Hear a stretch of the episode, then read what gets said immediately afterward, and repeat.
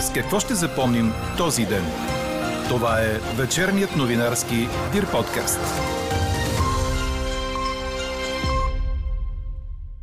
С това, че новият стар служебен кабинет пое управлението на държавата. Сменени са само трима министри, двама от които ще се явят на парламентарните избори.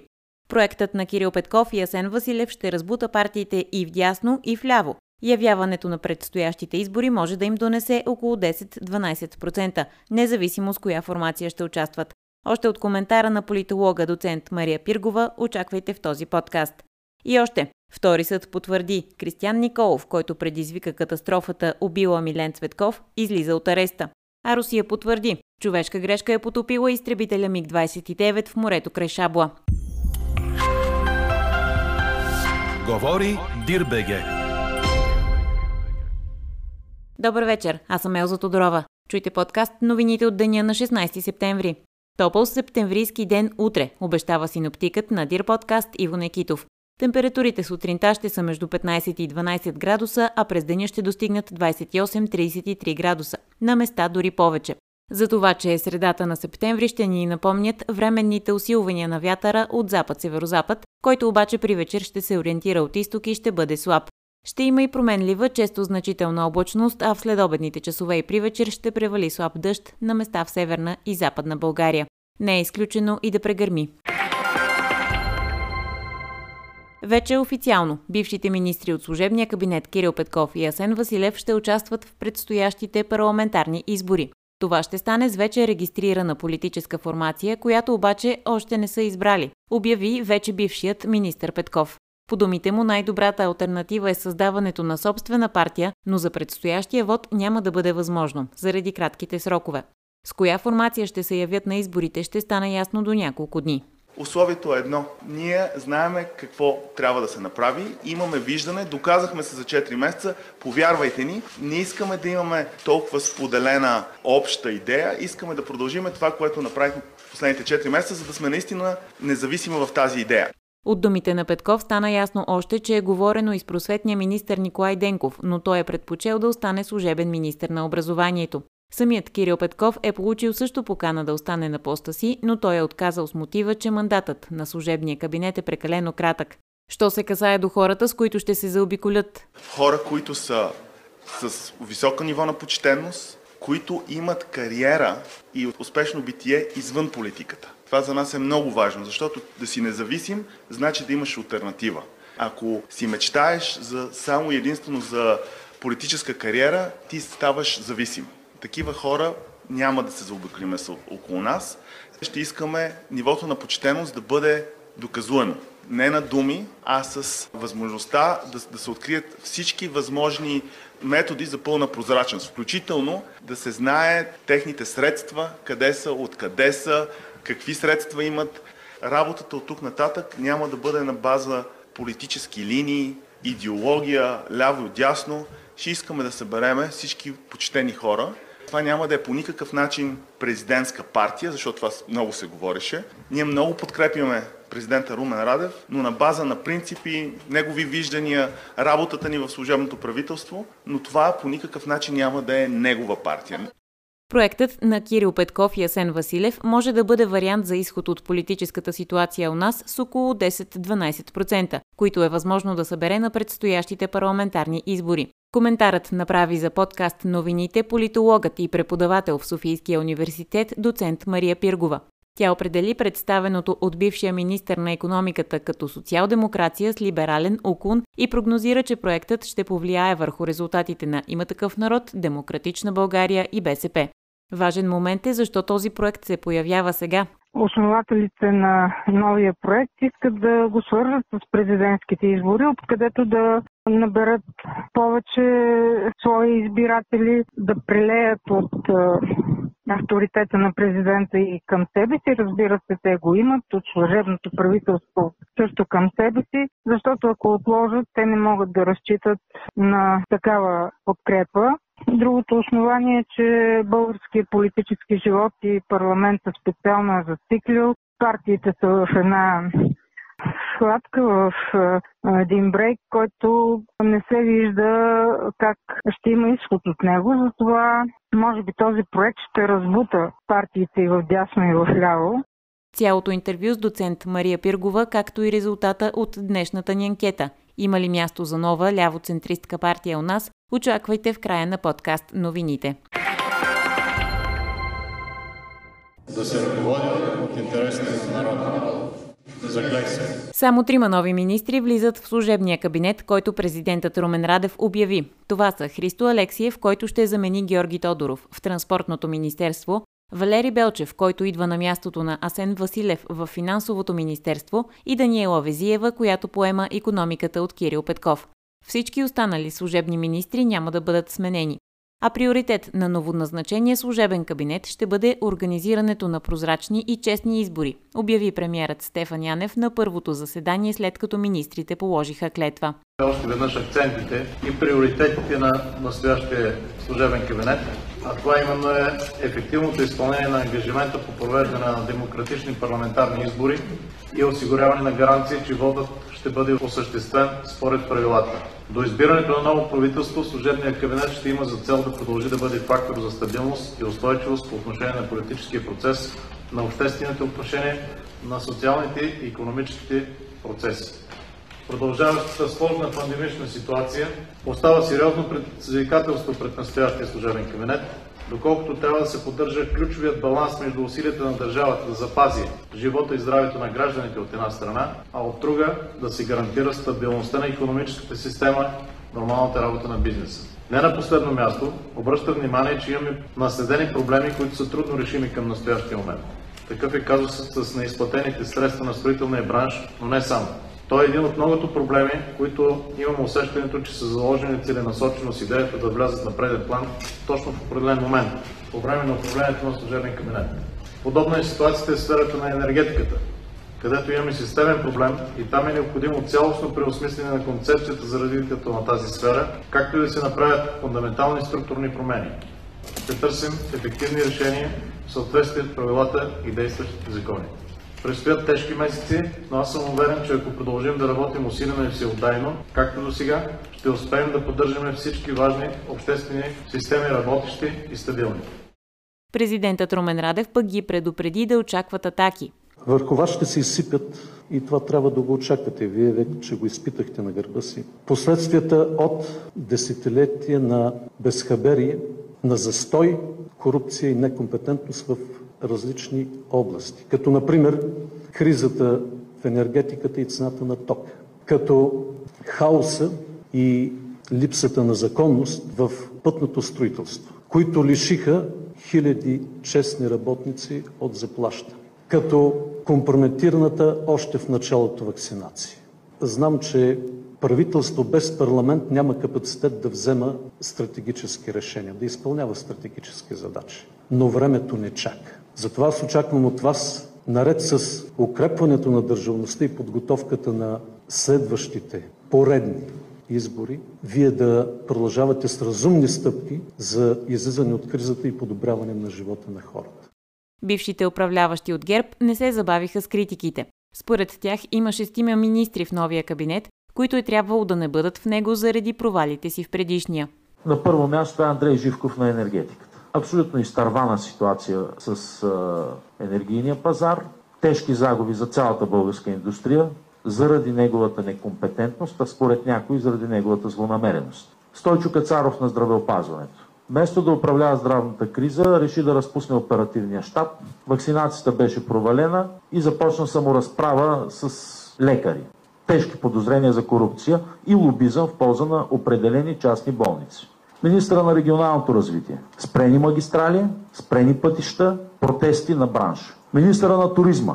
Аз не знам колко повече ресторантьори трябва да излязат на улицата и да протестират, за да бъде сменен. Имало ръст 60% българския туризъм 2021 спрямо 2020. 2020 година изобщо нямаше туристически сезон. Велислав Минеков.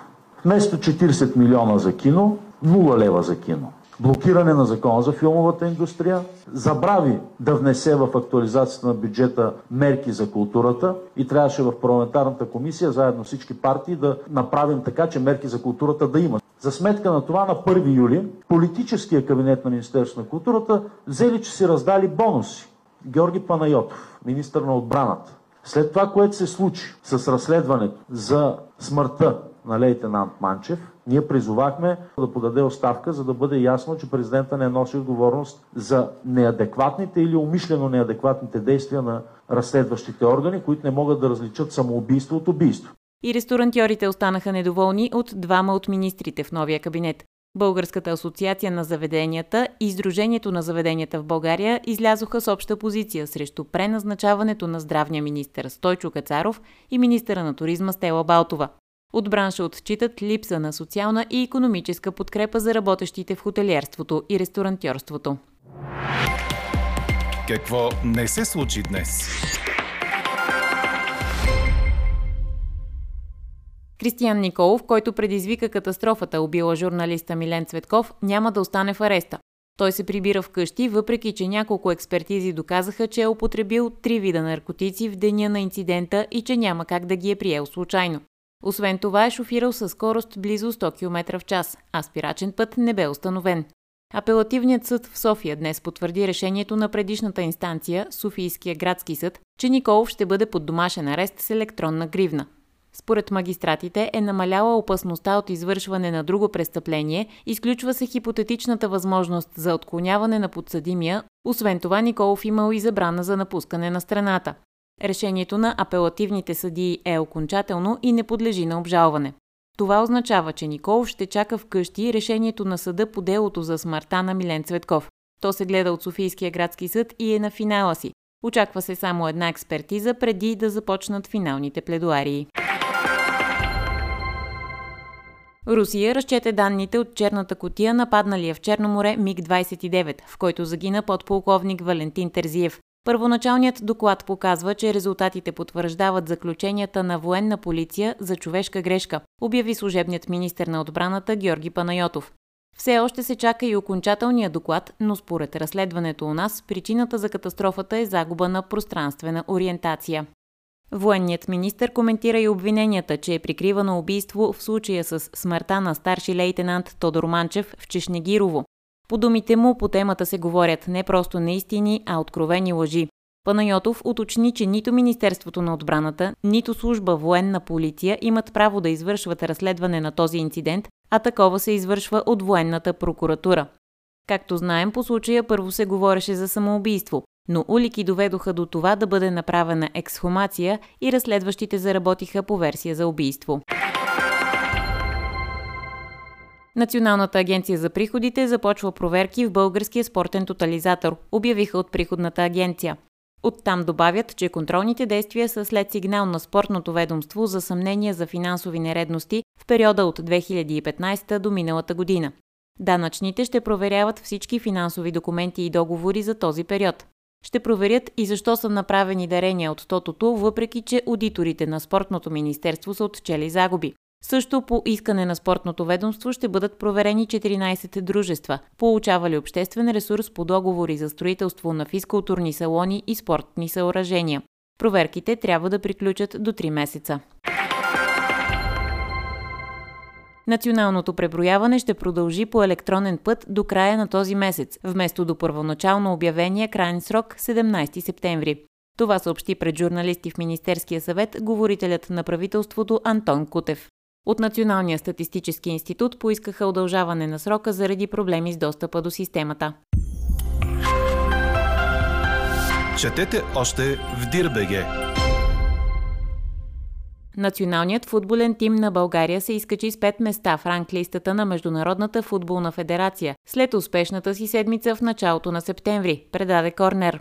Родният тим вече е номер 70 в света, след като направи реми с европейския шампион Италия, а след това победи отборите на Литва и Грузия. Така България вече не е вторият най-слаб отбор на Балканите, след като успя да изпревари съседите от Република Северна Македония и националния тим на Черна гора. Зад нас от региона продължава да е Косово. Иначе класацията продължава да води Белгия, а топ 5 допълват националните тимове на Бразилия, Англия, Франция и Италия. Чухте вечерния новинарски Дир подкаст. Подробно по темите в подкаста четете в Дирбеге. Каква я мислехме, каква стана? Има ли място за нова лявоцентристка партия в България? Превес от 58% в днешната ни анкета има отговорът «да». Основателите на новия политически проект искат да го свържат с президентските избори, за да прелеят от авторитета на Румен Радев, както и от авторитета на служебното правителство. Ако обявяването му се отложи във времето, няма да могат да разчитат на такава избирателна подкрепа. Това заяви в интервю за Дир подкаст политологът и преподавател в Софийския университет доцент Мария Пиргова. Според нея, проектът на Кирил Петков и Асен Василев ще отнеме от избирателите на Има такъв народ, Демократична България и БСП. А с коя формация ще участват в предстоящите избори е само технически въпрос. С доцент Пиргова разговаря Елена Бейкова. Кажете ни вие как разбирате заявката на Кирил Петков, че новият проект ще работи с десни инструменти за леви цели? Ами това е едно класическо разбиране за социал-демокрация, което не е много разпространено у нас. Тази социал-демокрация с либерален уклон. Сега доколко успешни са такива проекти, ние можем да ги видим в лицето на Тони Блер, в лицето на а, германския канцлер Шрёдер. Това са центристски политики.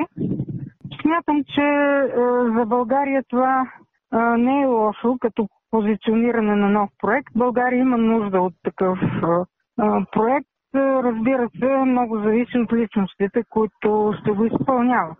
И като казвате личности, Кирил Петков акцентира върху това, че хората трябва да бъдат почтени и да е ясно как изкарват парите си. Има ли нещо неочаквано за вас в тази заявка?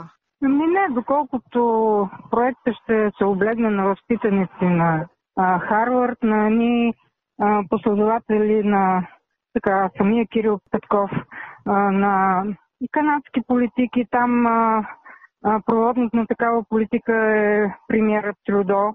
А, така че могат да се вземат примери в тази посока. Кирил Петков обяви, че ще държи на хора, които до сега не са се занимавали с политика. В този смисъл са неопетнени, неангажирани с други лидери и практики. Ще видим как ще се развие проекта. Може би добре да кажем защо проекта се появява сега. По мое мнение, основателите на новия проект искат да го свържат с президентските избори, откъдето да а, наберат а, повече свои избиратели, да прелеят от а, авторитета на президента и към себе си. Разбира се, те го имат от служебното правителство също към себе си, защото ако отложат, те не могат да разчитат на такава подкрепа, която е важна. Другото основание е, че българският политически живот и парламента специално е зациклил. Партиите са в една схватка, в един брейк, който не се вижда как ще има изход от него. Затова може би този проект ще разбута партиите и в дясно и в ляво. За сега се вижда, че проектът на Кирил Петков ще повлияе на има такъв народ, защото те показаха тотална управленска слабост, не можаха да намерят така кооперативно с другите политически сили, макар близки до тях от протестите. Другите по-малки партии също не можаха. Дясното е в състояние на догматизъм. Кирил Петков ще търси а, и дясно и ляво, за да може а, все пак да се разчита на някаква коали... коалиционност в страната. Докато десните не разберат, че трябва да се работи в коалиция с ляво, нашата политическа система няма изход. Значи, докато се разчита на антикомунизъм, за да набереш електорат, това е просто а, пагубна политика. Затова и протестните партии не можаха нито да съставят правителство, нито мнозинство, защото не искаха да припознаят БСП като вече не комунистическа партия, каквато тя е. Още проекта на Петков ще се отрази на Демократична България, вероятно ще вземе от там електорат. БСП изпада в много неприятна изолация с това ръководство, защото електората на БСП ще гласува за президента, вероятно някои ще гласуват и за Кирил Петков, а не за БСП. И ще видим всякакви стъпките на, на лявото. Но като цяло този проект ще разшири електоралната база на президента и ще даде възможност за някакъв изход по-нататък за политическата система с едни 10-12%, които може да вземе на избори. Сега на пръв поглед, разбира се, те още не са се появили, не са се позиционирали. Въобще това са съвсем предварителни така, изводи, които можем да направим от цялостното позициониране на партиите до сега. Според вас има ли значение с коя политическа формация ще участват Кирил Петков и Асен Василев на предстоящите парламентарни избори? Ами, политическите формации, носители на възможността да се виж на избори, фактически са технологична задача и тези партии, които носят върху себе си партии, които нямат регистрация, на практика нямат никакво значение. Това няма да, да ни ориентира какъв ще бъде проекта, дали ще бъде партия Мир, дали ще бъде партия Средна класа. Това няма особено значение. Това е технически проблем. Така приключва днешната ни анкета. Новата тема очаквайте утре сутрин точно в 8. Приятна вечер! Слушайте още, гледайте повече и четете всичко в Дирбеге.